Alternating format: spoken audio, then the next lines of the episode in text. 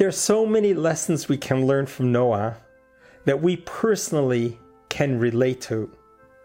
And there's so much symbolism from the journey of Noah and the ark that teaches us a lesson so many thousand years later. It is very interesting that when the Bible introduces the very first verse of the Torah portion called Noah, it says three times the name Noah within one verse. We learn from that that there are three different Noah that the Bible is teaching us about. There was Noah, number one, who lived a predicted life. He grew up with his family, with his parents, his grandparents, and life was very predictable during his whole lifetime. That was one Noah. Then came the second Noah. This second Noah is the Noah that found himself on this huge ark floating as the whole world that he once knew was destroyed. The third Noah is the Noah that comes back to dry land and realizes that my job now is to rebuild the world. In our own personal lives, can we not relate to three different phases that we have been through in life? I know I could. You have the one phase growing up at home with your parents, and then what happens when all of a sudden that world that we knew turns into chaos? What happens when crisis strikes us? I personally had that experience, but now I realize what the Torah is teaching us that we don't get stuck in the ark, we don't get stuck in the raging waters of the flood. But remember the words that the Bible said, Tsei min. Go out of the ark. You're not to stay in the ark. That's not the phase of life that you're going to remain at. But you need to leave the ark. It's a commandment. And go and rebuild life.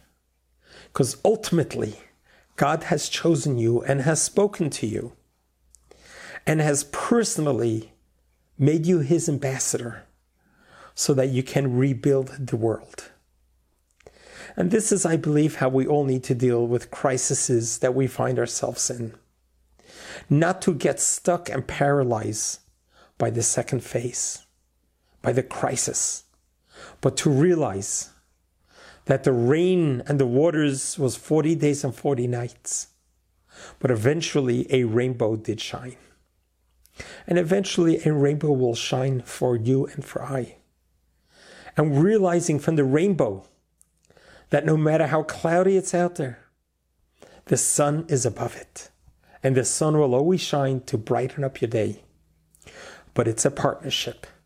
It requires effort, it requires commitment, and requires faith in God Almighty.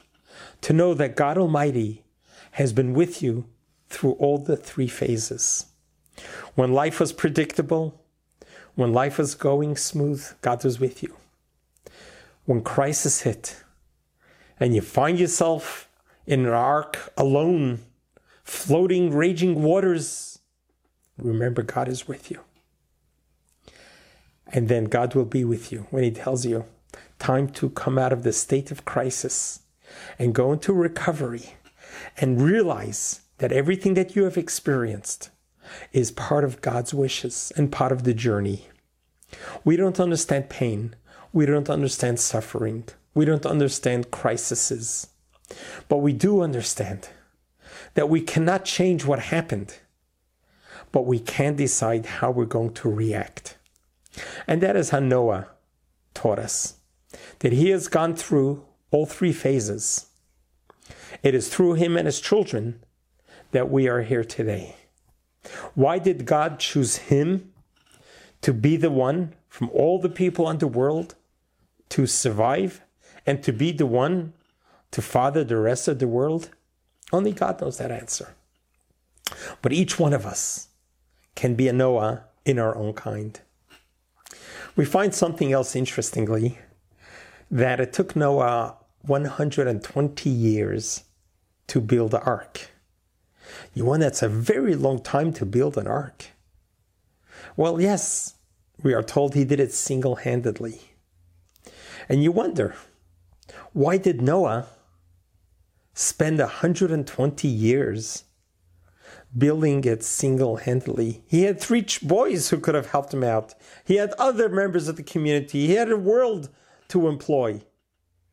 But Noah did not. He did it all by himself. And an interesting concept. In life, there are three types of people there are people that make things happen, there are people that watch things happen, and there are people that don't even know that it happened. Noah was a type of a person. God told him to build an ark, and he did it. He did not want to delegate. He realized that this is his mitzvah, this is his commandment. You don't delegate. We ourselves need to realize at times not to shift the responsibility to others, not to delegate to others, but rather do it yourself. Be the one that make things happen. Don't stay on the sidelines to watch things happen or don't even know that it happened, but rather be the one that makes things happen. Let's go and make a difference. And remember, a life's journey is ultimately all for the best. God bless you. God loves you.